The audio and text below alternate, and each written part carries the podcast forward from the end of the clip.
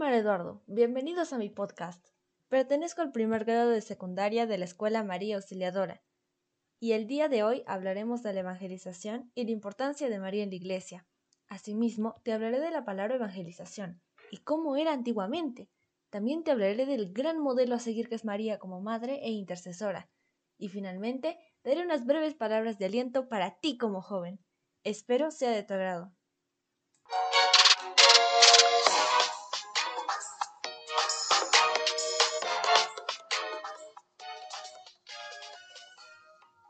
Agosto celebramos a nuestra bella Arequipa y este proyecto interdisciplinario por parte del Colegio María Auxiliadora. Somos influencers salesianas en los patios juveniles virtuales, comunicadoras de fe, esperanza y solidaridad en tiempos de pandemia.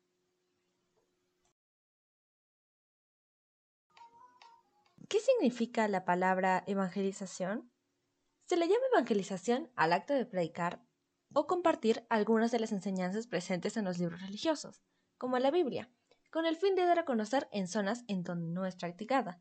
En los procesos de evangelización, básicamente, se comparte la idea de la resurrección de Jesucristo, además de un poco de la vida y obra del mismo. Por lo general, eso se hace de forma muy breve y con un corto periodo de tiempo, puesto que el oyente puede caer en el aburrimiento. Por parte de la Iglesia Católica, debido al masivo aumento de personas que abandonan la fe cristiana, se ha decidido renovar los métodos de evangelización, haciéndolos similares a una charla de asuntos cotidianos. Ahora que ya te vi un poco del significado de esta palabra, quiero hacerte conocer cómo evangelizaban a la gente antiguamente. En 1524 llegó a la Nueva España un grupo de doce frailes, franciscanos, y poco después arribaron dominicos y agustinos. En 1540 ya había un centenar de misioneros diseminados por todos los territorios conquistados. Por otro lado, se fundaron los diócesis de Tlaxcala, México, Michoacán y Oaxaca.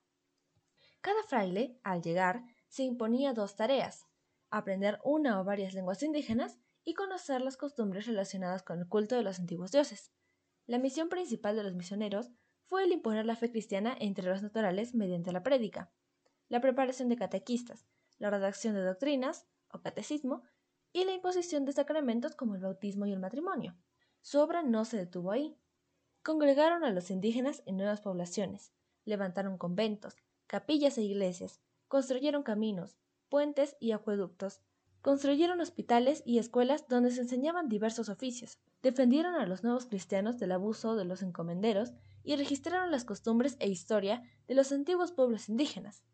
Pero para alcanzar su propósito, también construyeron imágenes y libros indígenas. La labor evangelizadora de los frailes fue llevada a cabo con mucho entusiasmo, Muchos murieron por el agotamiento y la vida austera que llevaban.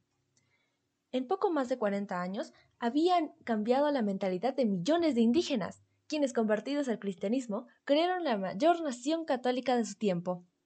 La misión era una práctica y una institución por la Iglesia católica desde siglos antes, que consistía en establecer una pequeña comunidad de cristianos en un país de no creyentes, con objetivo de predicar el Evangelio y que los habitantes aceptaran el catolicismo. En la Nueva España, se usó como medio de evangelización y de dominación de los indios seminómadas.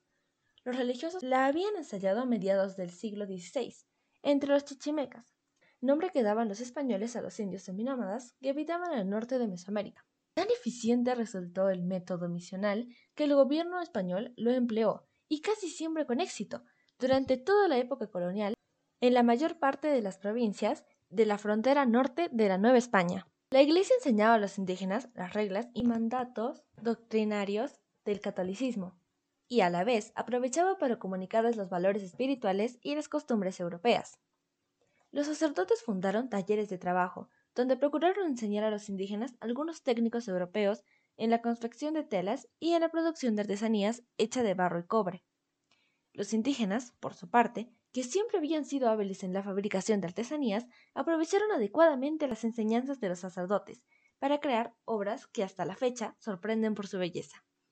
Así, la Iglesia Católica tuvo un papel muy importante, pues influía poderosamente en muchos aspectos de la vida colonial, porque la mayor parte de las actividades giraban en torno a ella.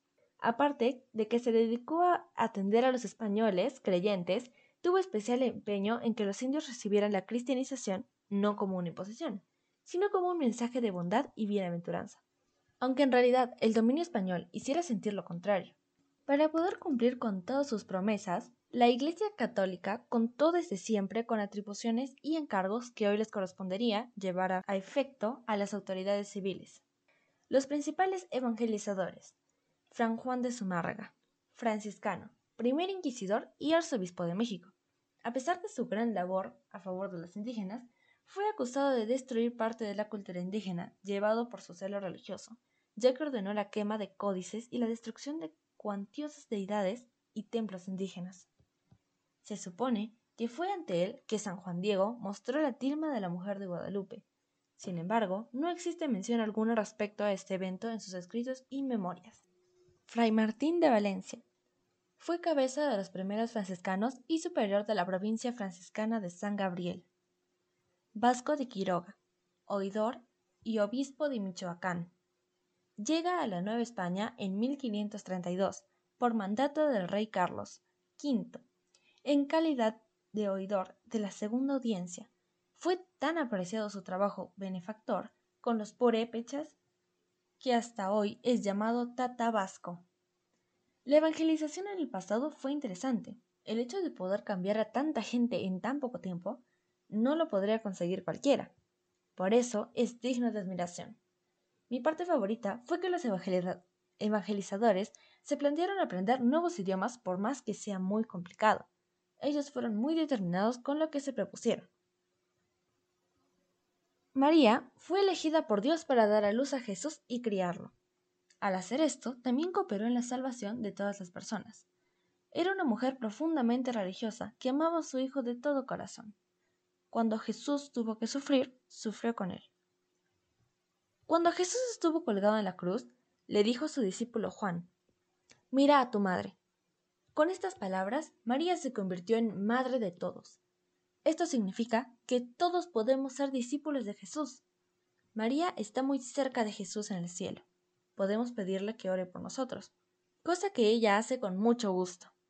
Es por esto que algo que representa a María es intercesora porque siempre nos va a ayudar con este tipo de cosas. Es una madre que siempre te va a escuchar en el momento y lugar que quieras. Y tal como mencioné antes, ella lo hace con mucho gusto. María nos ha antecedido en el camino de la fe, al creer en el mensaje del ángel.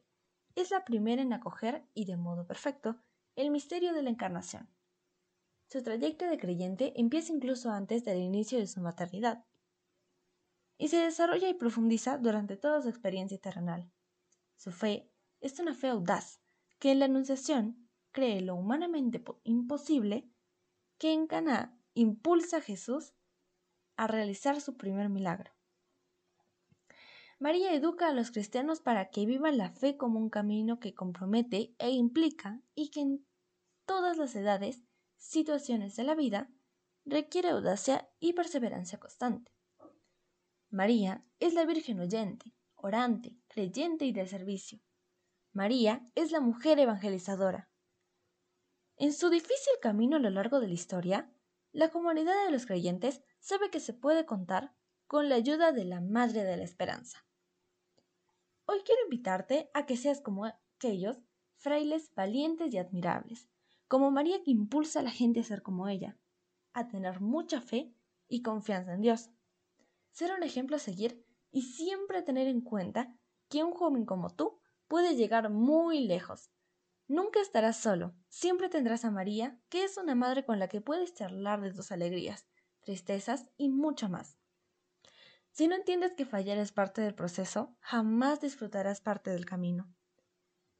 Bien, eso fue todo. Ten en cuenta esta muy bella frase. Y esta es mi despedida.